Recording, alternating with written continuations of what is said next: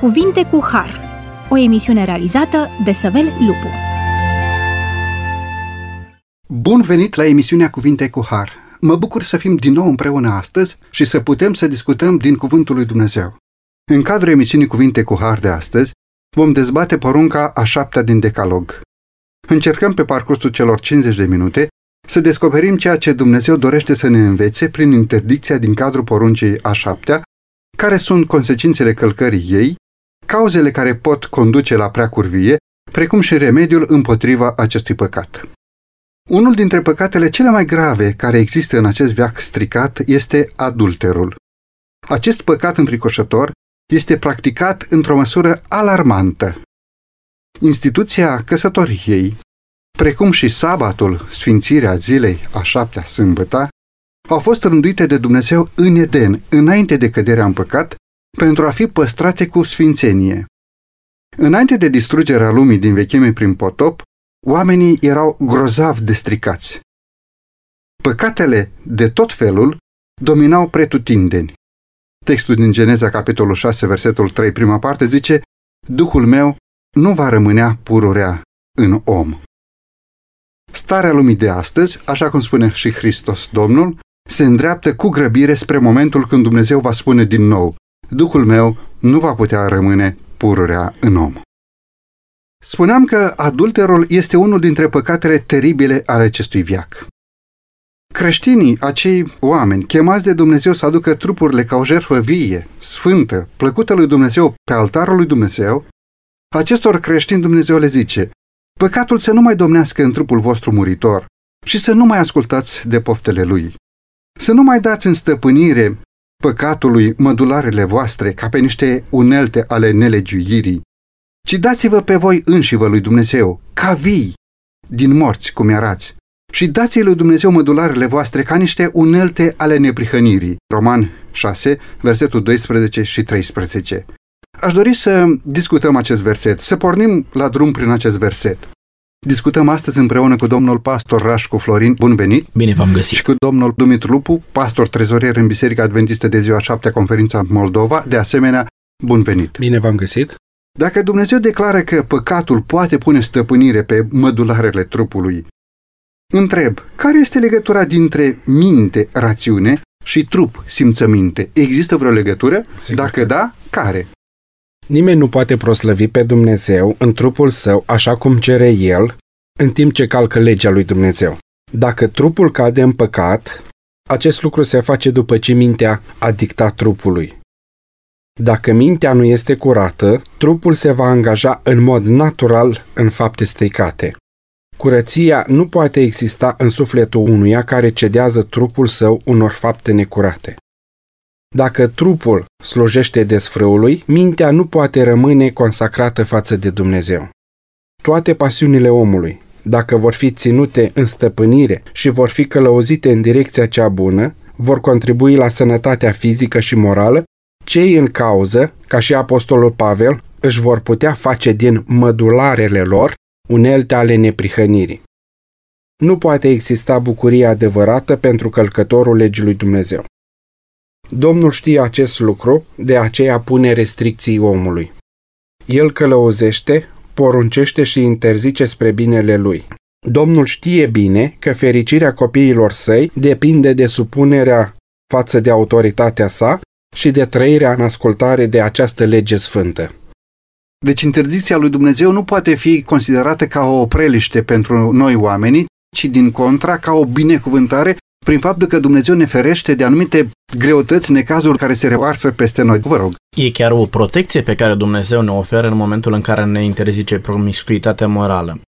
Undeva prin anul 57 după Hristos, apostolul Pavel se afla în Corint. Era la finalul celei de-a treilea călătorii misionare și se pregătea să ajungă în Spania să propovăduiască Evanghelia oamenilor de acolo. În drumul său prin Spania își propune să ajungă prin Roma. La data aceea, Roma era deja o metropolă a lumii, avea vreun milion de locuitori, o populație în care oamenii veneau din multe părți ale Imperiului și veneau cu obiceiurile lor, cu moștenirea lor spirituală, un loc în care promiscuitatea morală era la ea acasă. În condițiile acestea, Pavel, înainte de a ajunge la Roma, trimite romanilor o epistolă, epistola către romani. Primele 11 capitole, Pavel abordează subiectul neprihănirii prin credință, iar din capitolul 12, chiar de la versetul 1, ia în calcul elementele practice din viața acelor oameni pentru ca oamenii să poată sluji lui Dumnezeu și să primească neprihănirea din partea lui Dumnezeu. Știți care este prima temă abordată aici? Uitați-vă ce spune Roman, capitolul 1. Vă îndemn, dar, fraților, pentru îndurarea lui Dumnezeu, să aduceți trupurile voastre ca o jertfă vie, sfântă, plăcută lui Dumnezeu, aceasta va fi din partea voastră o slujbă duhovnicească. Să nu vă potriviți chipului veacului acestuia, ci să vă prefaceți prin înnoirea minții voastre, ca să puteți deosebi bine voia lui Dumnezeu, cea bună, plăcută și desăvârșită. Este o legătură între trup și minte? Este o legătură între sfințenia trupului și sfințenia minții? Cu certitudine. De ce? Pentru că o practică perpetuată duce la formarea unui obicei, iar obiceiurile nu fac altceva decât să creeze un stil de viață. Iar noi, prin ceea ce punem în aplicare, nu facem decât să arătăm ceea ce avem în mintea noastră. De aceea Pavel tocmai abordează tema aceasta. Vă îndemn să aduceți trupurile voastre ca o jertfă vie, sfântă plăcută înaintea lui Dumnezeu. Sfințenia asupra trupului, a avea grijă de trupul tău, de care Apostolul Pavel amintește în 1 Corinteni, capitolul 6, versetul 19, nu știți că trupul vostru este templul Duhului Sfânt? Tocmai grija aceasta față de trup ne dă posibilitatea, ne dă capacitatea, mai mult chiar de atât, de a putea înțelege pe Dumnezeu. Și enunță în uh, a doua parte a versetului 2, da? Pentru că prin metoda aceasta puteți să deosebiți voia lui Dumnezeu, cea bună, plăcută și desăvârșită.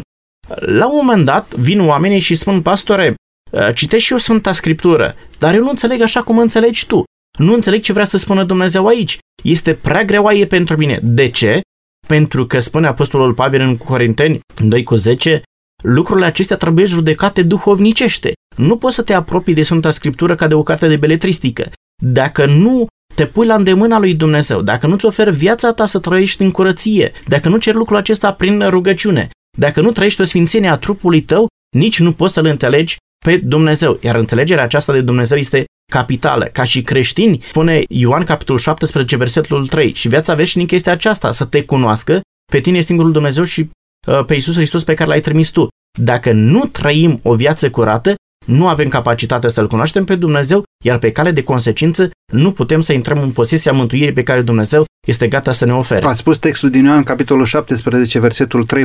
Foarte propun acest verset, deoarece spune acolo, viața veșnică este cunoașterea lui Dumnezeu ca singurul Dumnezeu adevărat. Așa este folosit în greacă, în original, cuvântul vada, o cunoaștere relațională, nu doar una noetică, epistemologică, teozofică sau sofistică, da? Este cunoașterea relațională care dă naștere la urmași spirituali. De fapt, Apostolul Pavel vorbește despre această luptă între natura fizică și cea spirituală, la un moment dat exclamă, o nenorocitul de mine, cine mă va izbăvi de acest trup de moarte? Deci Marele Apostol Pavel avea probleme în ceea ce înseamnă autenticitate față de Dumnezeu.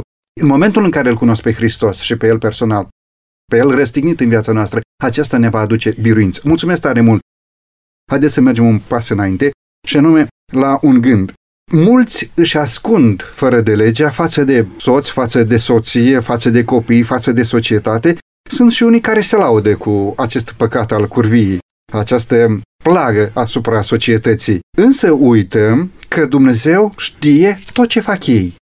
El știe foarte bine ce face omul. Dumnezeu cunoaște totul. Omul nu se poate ascunde față de Dumnezeu. Nu-și poate ascunde fără de legea. În aparență, un astfel de om se poate comporta așa cum se cuvine în familie, în societate, în comunitatea de oameni în mijlocul căreia trăiește poate să fie considerat un om de treabă cinstit, onest. Însă, oare nu se înșeală singur gândind că cel prea înalt nu știe ceea ce el face? Cum pot oamenii să tăinuiască aceste lucruri față de cei dragi și în același timp să gândească că Dumnezeu nu știe sau nu va răsplăti aceste, aceste călcări flagrante, nu doar a legii lui Dumnezeu, ci dacă vreți, a legilor de bun simț, a legământului căsniciei, a calității de părinte față de copiii pe care Dumnezeu ți-a dat. Nu poți să spui că Dumnezeu nu știe ceea ce faci. Iar înaintea cui te faci tu vinovat, care trebuie să conteze pentru tine este tocmai Dumnezeu. Eclesiast, capitolul 12, versetul 14 ne spune că Dumnezeu va duce orice faptă la judecată și judecata aceasta se va face cu privire la tot ce este ascuns, fie bine, fie, fie rău. rău da? Exact. Fie bine, fie rău. Oricât de bine am încercat noi să ascundem ceea ce facem, nu poate să rămână ascuns înaintea lui Dumnezeu. Vreau să vă spun că Dumnezeu se uită cu mare durere la ceea ce fac oamenii. De aceea Habacuc spune în capitolul 1, versetul 13, uh, ochii tăi, Doamne, sunt atât de curați încât nu pot să privească nelegiuirea. Uh, își întoarce fața de la noi Dumnezeu când vede uh, promiscuitatea morală în care trăim. Dar în momentul în care vine ziua decontărilor, în momentul în care vom sta înaintea lui Dumnezeu în fața judecății, nu vom putea spune, Doamne, eu nu am făcut așa ceva. Probabil că îi ascunzi cu mare meticulozitate și chiar cu succes soției tale sau soțului tău sau societății în care trăiești, bisericii din care faci parte. Dar înaintea lui Dumnezeu nu poți să rămâi nedescoperit, pentru că Dumnezeu pătrunde până acolo că judecă simțurile și gândurile inimii. Spune Evrei capitolul 4, versetul 12, nu poți să rămâi necercetat de Dumnezeu, nu poți să ascunzi nici măcar gândurile tale, cu atât mai puțin faptele pe care tu le comiți. Ba mai mult decât atât, faptele pe care tu le comiți în ascuns te transformă pe tine într-o persoană odioasă care mai devreme sau mai târziu aduce tulburări de comportament în relația ta cu familia, tulburări de comportament în relația ta cu biserica și cu societatea din care tu trăiești. Mai devreme sau mai târziu, oricât de mult ai încercat să ascunzi, o practică uh, permanentă a promiscuității morale te transformă într-un alt om. Sigur că da, lasă amprente, lasă urme și oamenii vor sesiza lucrul acesta. Pentru că vorbirea ta va deveni o vorbire ușuratică, comportamentul tău va deveni un comportament lasciv. Oamenii vor putea privi la tine și își vor da seama că tu trăiești în promiscuitate morală. Mulțumesc, domnul Lucu. Dacă ne-am obișnuit cu gândul că Dumnezeu vede și aude tot ceea ce facem noi și faptul că El ține un raport strict al cuvintelor și faptelor noastre și că odată noi vom sta față în față cu toate faptele și cu toate gândurile și cu toate vorbele noastre, ne-am teme să mai păcătuim. Aș dori ca toți ascultătorii să nu uite că oriunde s-ar afla și orice ar face, ei se află în prezența lui Dumnezeu. Nimic din comportamentul nostru nu scapă neobservat. Nu ne vom putea ascunde căile față de cel prea înalt. Legile omenești, deși uneori sunt severe, sunt adesea încălcate fără a descoperi acest lucru și deci nu este pedeapsă. Însă nu așa stau lucrurile și în privința legii lui Dumnezeu. Nici cel mai întunecat miez din noapte nu îl poate acoperi pe cel vinovat. El se poate crede sigur, însă pentru fiecare faptă există martori nevăzuți. Chiar motivele ascunse ale inimii sunt cunoscute cercetării divine. Fiecare faptă, fiecare cuvânt, fiecare gând este însemnat ca și când ar fi o singură persoană în toată lumea și atenția cerului este concentrată asupra acelei persoane. De fapt, este concentrată asupra fiecărui om în parte. Un mare împărat al lui Israel încearcă să ascundă o astfel de faptă imorală. Este vorba despre David. Își trimite supușii la război, el urcă pe acoperișul palatului și își permite să uh, precurvească cu o femeie. În urma descoperirii acestui păcat, vine înaintea lui Dumnezeu, face mărturisirea și sublinează următoarele cuvinte în Psalmul 139. Doamne, Tu mă cercetezi de aproape și mă cunoști. Știi când stau jos și când mă scol. De departe îmi pătruz gândul. Știi când umblu și când mă culc și cunoști toate căile mele. Iar versetul 7 spune, unde mă voi duce departe de Duhul tău? Și unde voi fugi departe de fața ta? Dacă mă sui în cer, tu ești acolo. Dacă mă voi culca în locuința morților, iată-te și acolo. Dacă voi lua aripile zorilor și mă voi duce să locuiesc la marginea mărei, și acolo mâna ta mă va călăuzi și dreapta ta mă va apuca. Unde poți să pleci departe de fața lui Dumnezeu? Nu există un loc în universul acesta, nici măcar în mintea ta. Nu există un loc în care te poți ascunde de existența lui Dumnezeu și de faptul că Dumnezeu te poate vedea, poate analiza gândurile tale, intențiile tale, faptele, practicile tale și pe care de consecință le condamnă.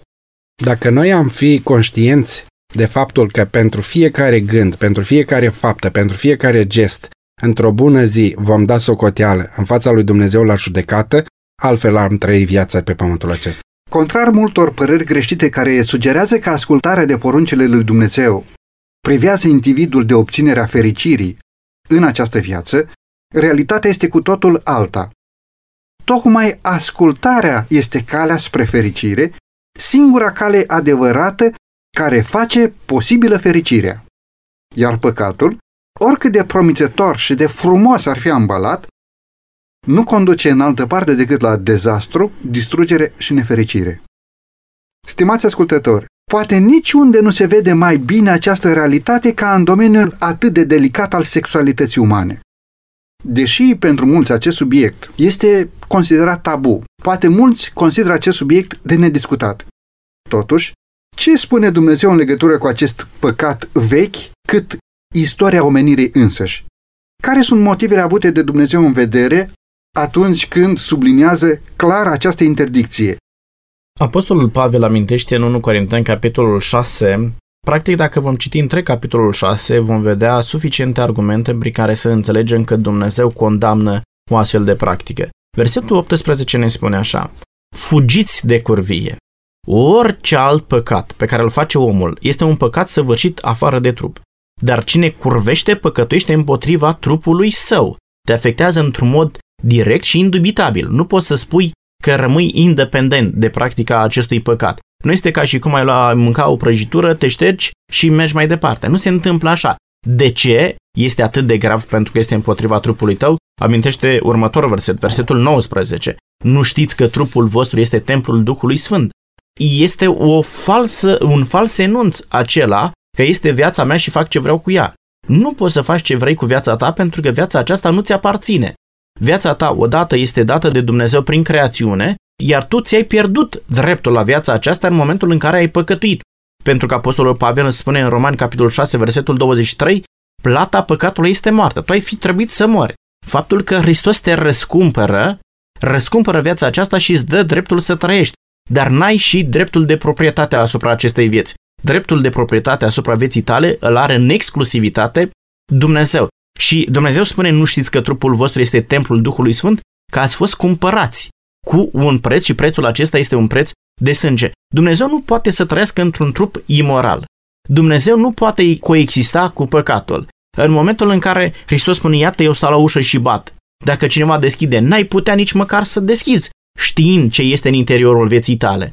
Nu poți să deschizi ușa lui Dumnezeu și acesta este și motivul pentru care atât de mulți oameni refuză să deschidă ușa uh, lui Dumnezeu, ușa lui Isus Hristos, pentru că în interiorul vieții lor, undeva ascuns, dar neascuns de Dumnezeu, există practica aceasta a imoralității.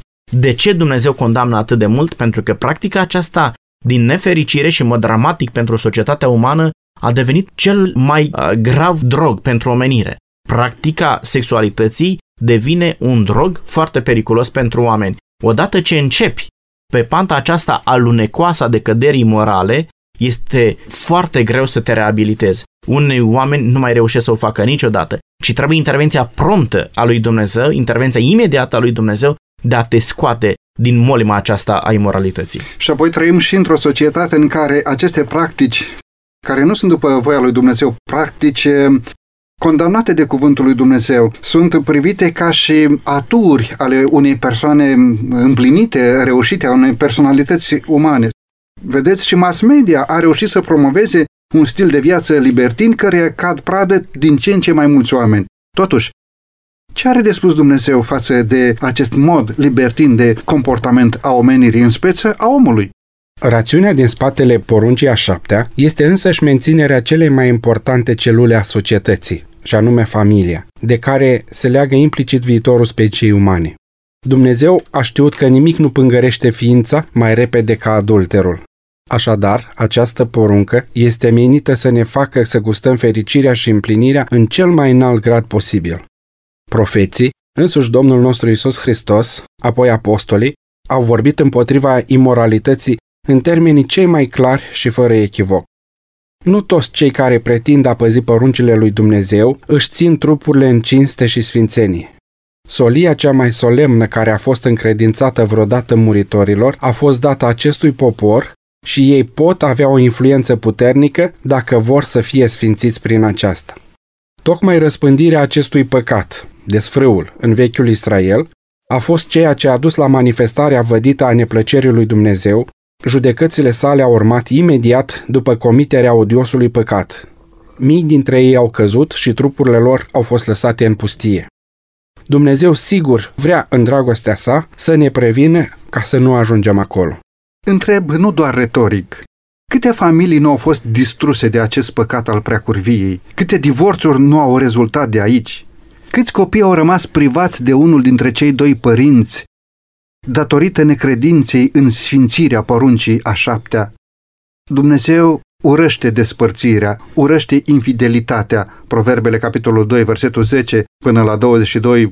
Dumnezeu urăște divorțul. De aceea interzice clar călcarea poruncii a șaptea care vorbește despre preacurvie. De ce produce adulterul un stigmat social care nu poate fi uitat atât de ușor? Care sunt unele din consecințele grave în urma desfrâului, în oricare formă ar fi el săvârșit? Aș dori să punctez două idei.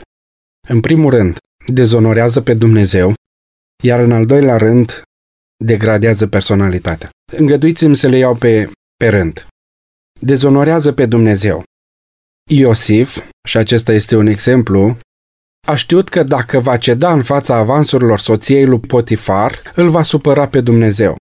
Un alt exemplu, David, un om care a căzut în acest păcat, va mărturisi în psalmul pocăinței faptul că Dumnezeu este primul vizat de acest păcat. El este dătătorul vieții, al vigorii, al sănătății, iar noi nu avem dreptul să le risipim în acest mod. El ne-a cumpărat trupurile și noi nu avem dreptul să le profanăm. Cel de-al doilea motiv degradează personalitatea. Apostolul Pavel, în Romani, capitolul 1 cu versetul 24, subliniază un aspect uitat al judecății divine. Faptul că Dumnezeu îi lasă pe oameni pradă necurăției, iar consecința este necinstirea propriilor trupuri. Homosexualitatea și alte perversiuni sexuale sunt rezultatele tragice ale acestei degradări, iar ființa umană este redusă doar la nivelul unor instincte animalice. Adesea partenerul devine un simplu obiect sexual, al cărui scop nu este decât satisfacerea animalică a instinctelor. Sub anumite aspecte, unele viețuitoare considerate de noi inferioare sunt mult mai ascultătoare față de Dumnezeu decât mulți oameni. Ele se împerechează doar la vremea și în modul pe care Dumnezeu l-a rânduit, în timp ce mulți oameni nu cunosc nici vremea, nici modul acestei legături dintre bărbați și femei.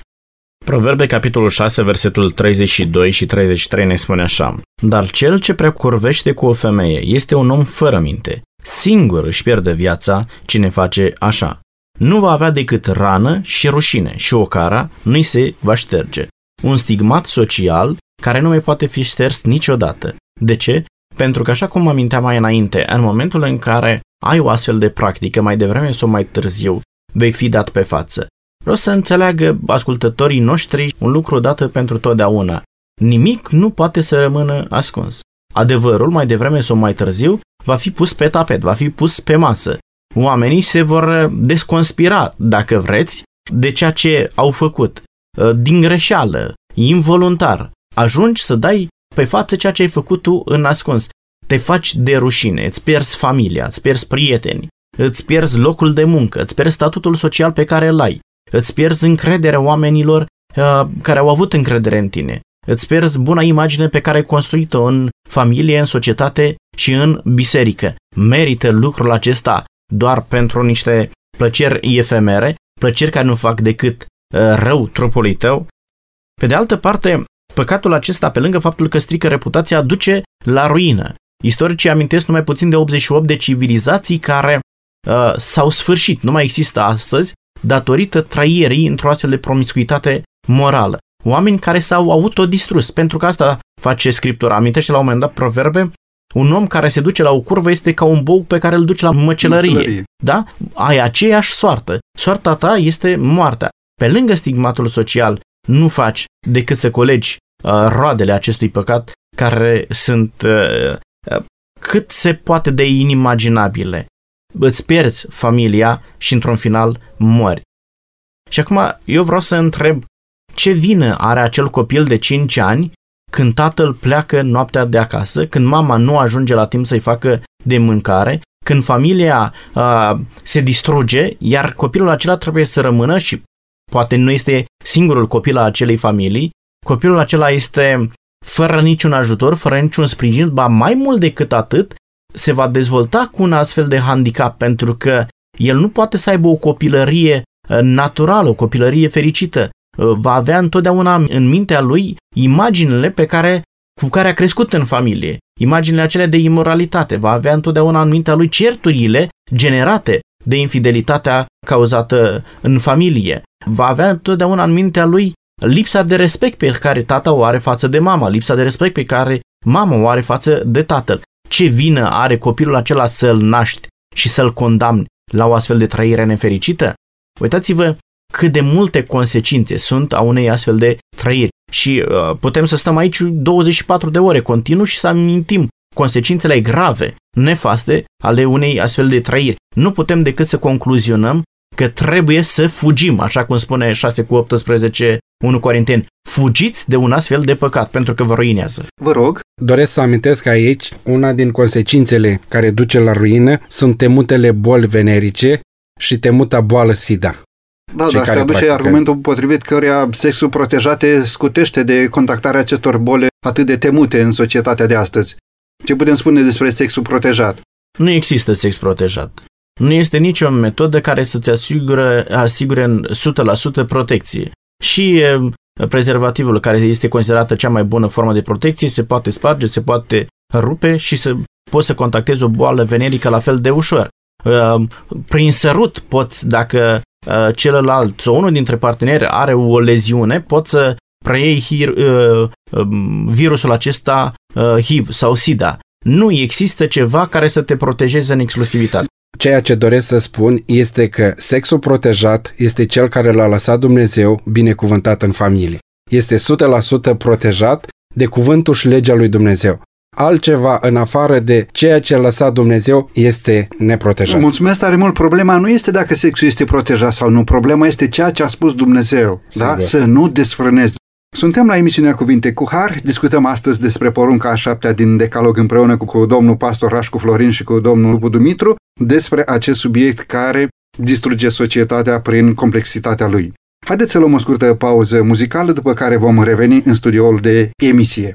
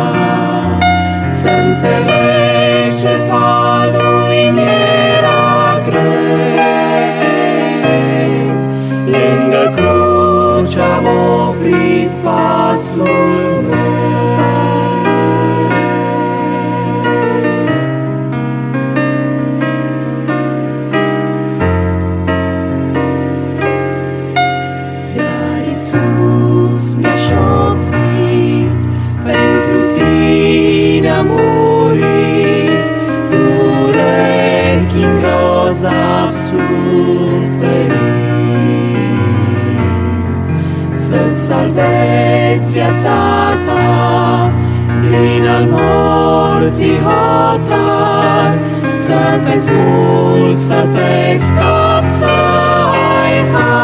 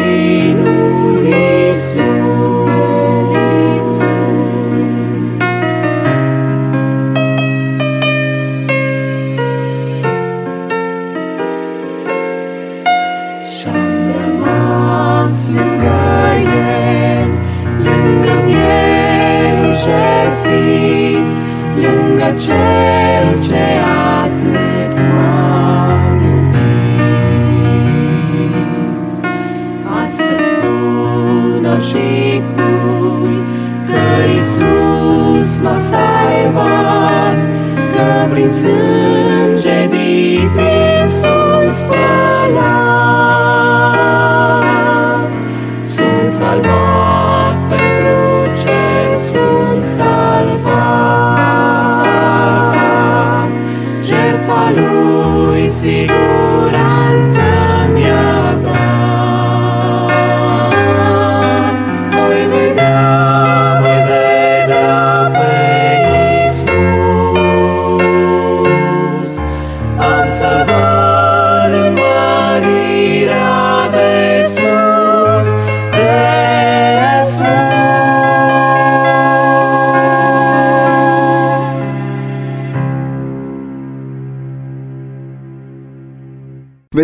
dragostea dintre soț și soție trebuie să se asemene în curăție cu dragostea dintre Hristos și biserica sa.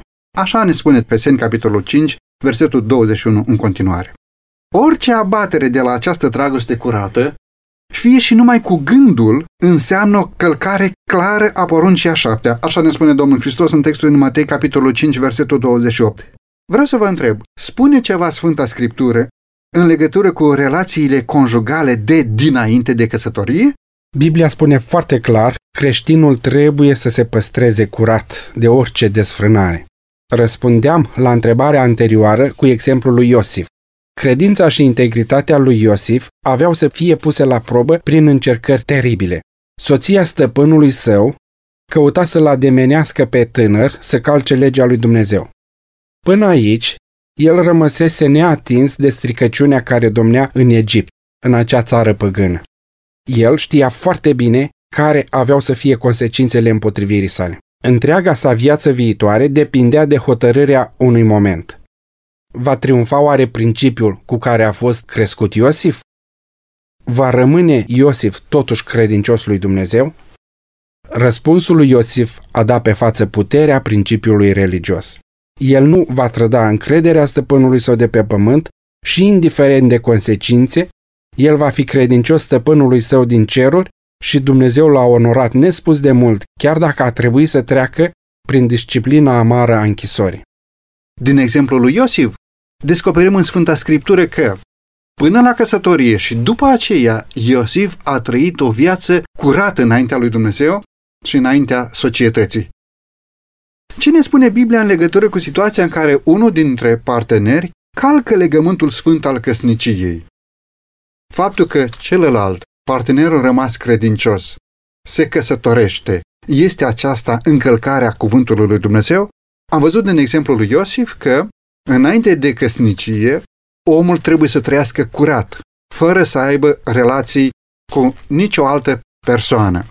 În timpul căsniciei, omul de asemenea trebuie să trăiască curat, având relații de soț și soție în cadrul familiei.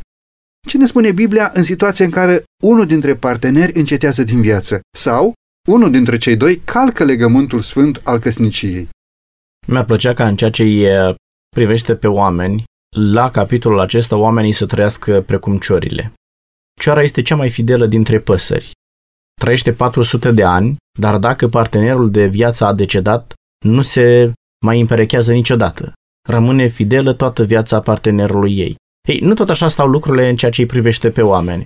Oamenii nu pot sta singuri. Sunt foarte puțini oameni aceia care decid ca în urma decesului partenerului de viață să rămână singur toată viața. Ce spune Scriptura în uh, momentul acesta? 1 Timotei, capitolul 5, versetul 14 ne spune așa.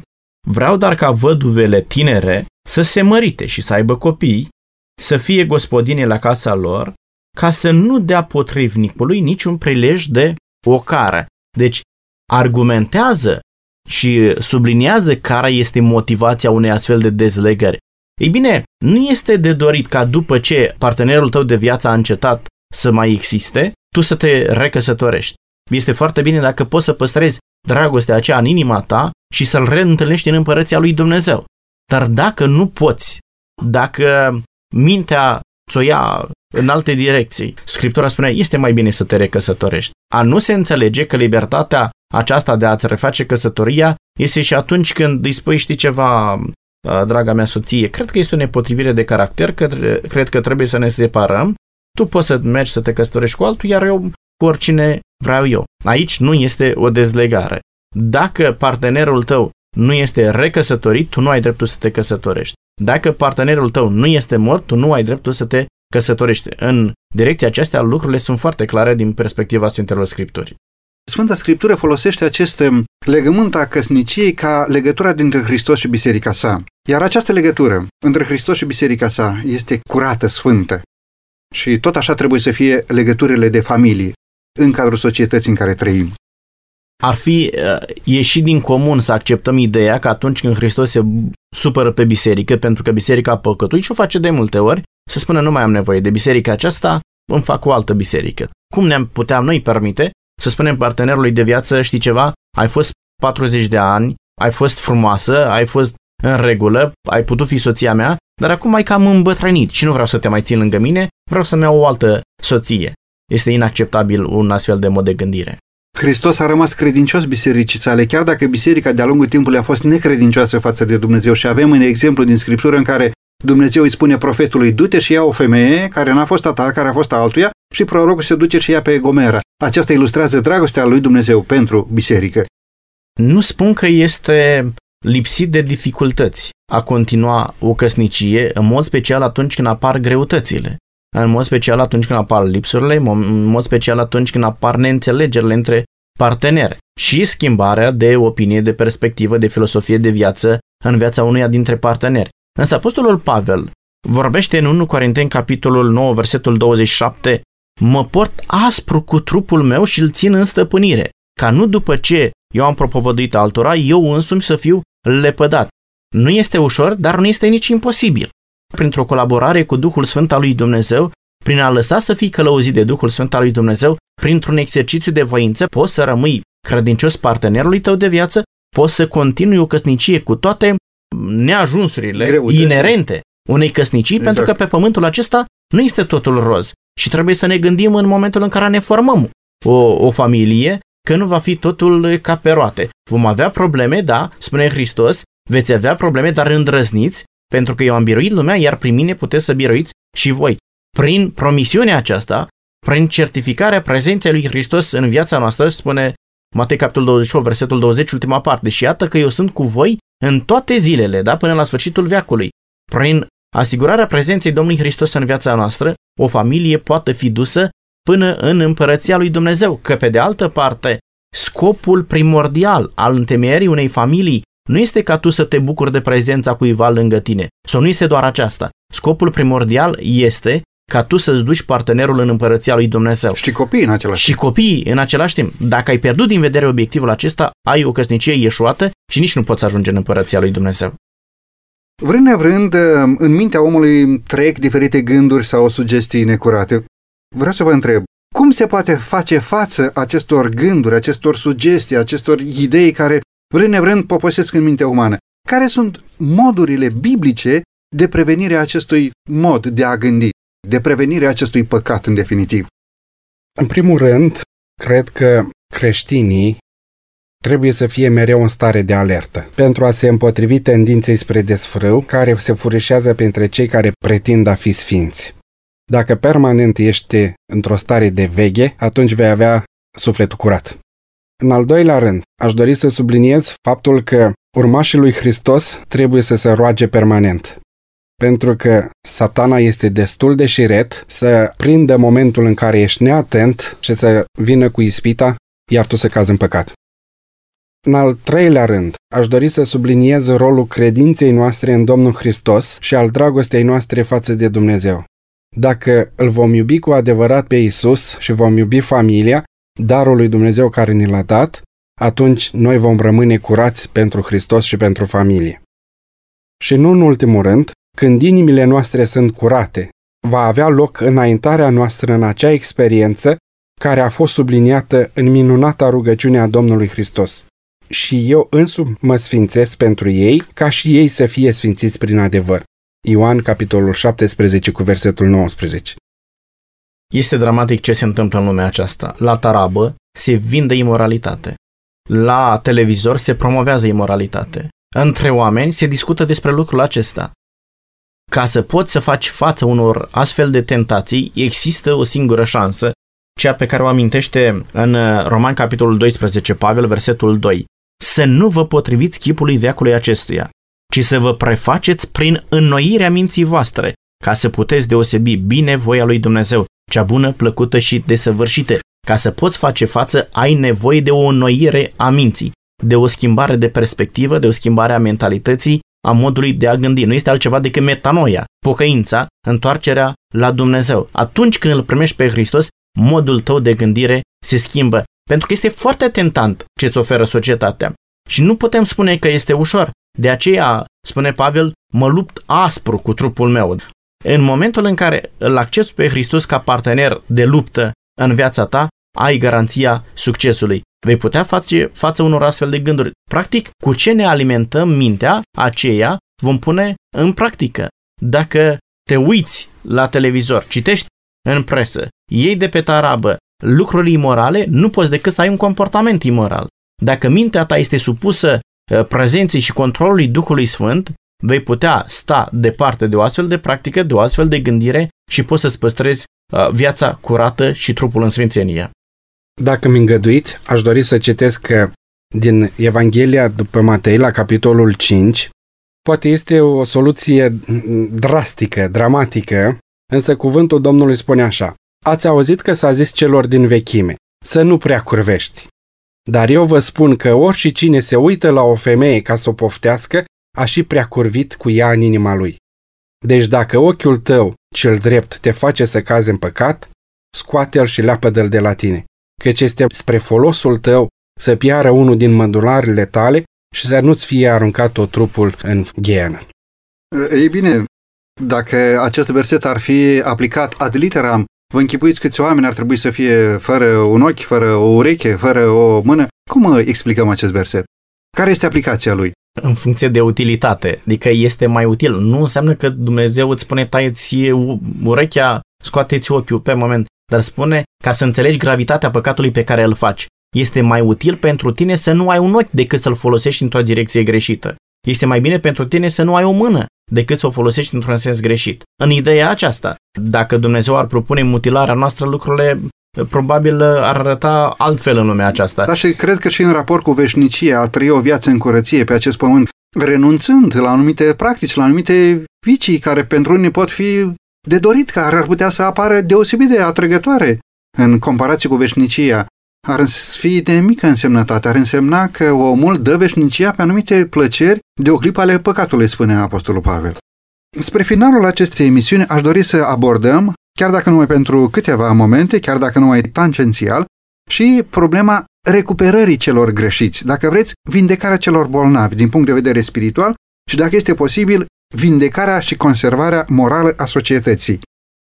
Care ar fi câteva dintre modalitățile de recuperare a celor păcătoși, în speță, a celor care au călcat porunca lui Dumnezeu, au călcat premeditat această poruncă divină?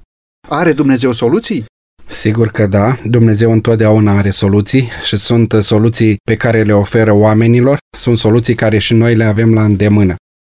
Aceste suflete au păcătuit împotriva lui Dumnezeu, însă există speranță pentru cei care doresc să se întoarcă de la practicile imorale și să trăiască o viață de sfințenie, respectând familia, respectând legământul sfânt al căsătoriei și porunca expresă a lui Dumnezeu. Arătați-le acestora greșeala, însă nu într-un mod care să îi îndepărteze de Hristos. Prin cuvinte pline de compasiune, iubitoare, atrăgeți-i la El. Oricât de jos ar fi căzut, nu le distrugeți nădejdea de a fi iertați. Încurajați-i. Și acest lucru este foarte important. Încurajarea. Dați-le ocazia să recâștige ceea ce au pierdut. Mândria, lăcomia, senzualitatea s-ar putea să fi fost păcatele lor de căpietenie. Lucrați pentru ei, rugați-vă pentru ei, rugați-vă cu ei, îndreptați-i către Mântuitorul. Foarte frumos acest gând, potrivit căruia acești oameni au nevoie de dragostea noastră, ca și de dragostea lui Dumnezeu, au nevoie de sprijinul nostru în timp ce condamnăm păcatul, iubim pe păcătos. Foarte frumos acest gând, potrivit căruia trebuie să ne rugăm pentru ei, să ne rugăm cu ei. Domnul Rașcu? Cum se poate scăpa de o astfel de molimă? Nu se poate scăpa decât prin schimbare de direcție. Iar schimbarea aceasta de direcție ne cere Domnul Hristos, uh, ne invită, dacă vreți, la o nouă direcție în Matei, capitolul 11, versetul 28. Veniți la mine toți cei trudiți și împovărați și eu vă voi da odihnă. Luați jugul meu asupra voastră și învățați de la mine, căci eu sunt blând și smerit cu inima și veți găsi o dihnă pentru sufletele voastre, că jugul meu este bun și sarcina mea este ușoară. Să nu vă imaginați că oamenii aceștia sunt fericiți care trăiesc într-o astfel de stare de imoralitate. Oamenii aceștia au o povară teribilă pe suflet și îmi place să cred că încă mai sunt astfel de oameni care au mustrări de conștiință. Dar oamenii, în general, sunt tare nefericiți și întotdeauna caută altceva. Vreau să înțelegem un lucru, felul în care Dumnezeu ne-a creat. Dumnezeu ne-a creat ca unui bărbat să-i fie suficientă o femeie și unei femei să-i fie suficient un bărbat. Faptul că oamenii au recurs la astfel de comportamente nu este altceva decât o deviere de comportament.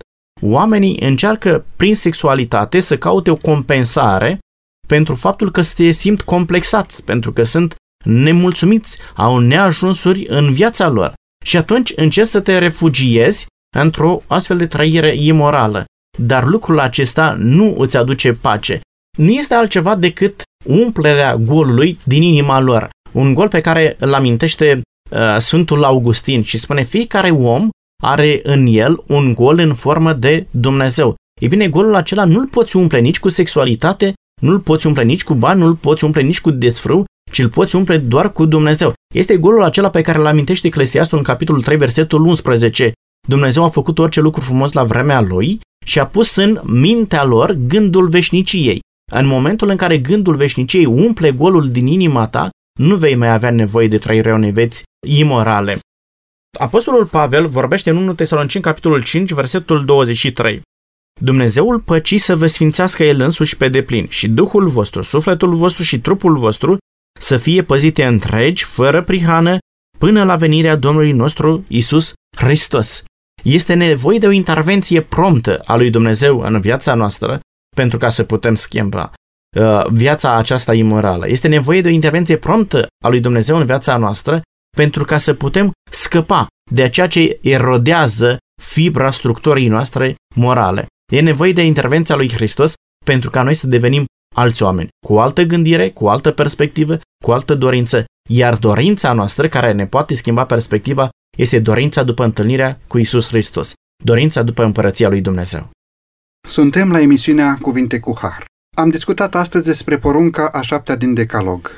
Am descoperit împreună câteva cauze ale călcării acestei porunci. De asemenea, am punctat și câteva remedii care pot aduce vindecare.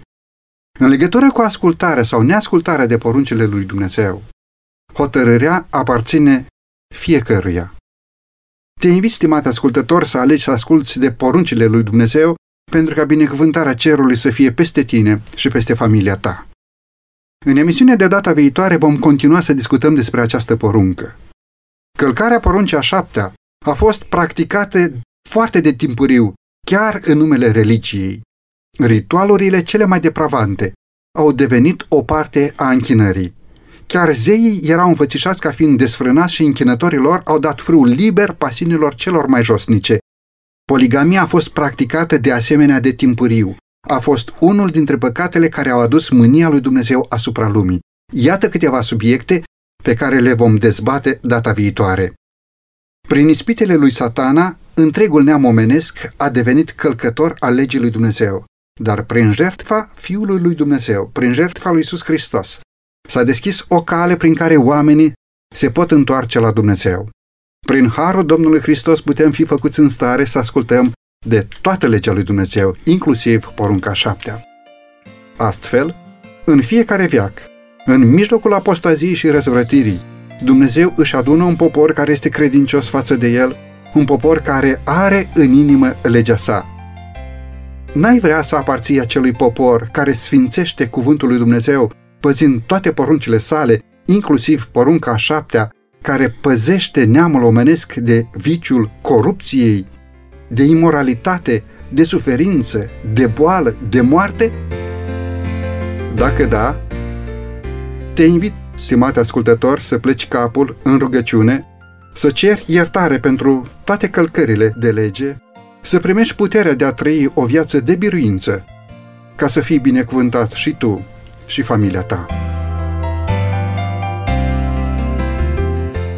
Vă mulțumesc, stimați ascultători, că astăzi ați ales să fiți alături de noi. Mulțumiri deosebite invitațiilor de astăzi și bunul Dumnezeu să-i călăuzească pe drumul vieții. Domnul Lupu, mulțumesc pentru prezența în studioul emisiunii Cuvinte cu Har. Cu cea mai mare plăcere. Domnul Rașcu Florin, vă mulțumesc de asemenea pentru prezența dumneavoastră în dezbaterea acestei porunci din Decalog. Cu plăcere ca în fiecare ocazie.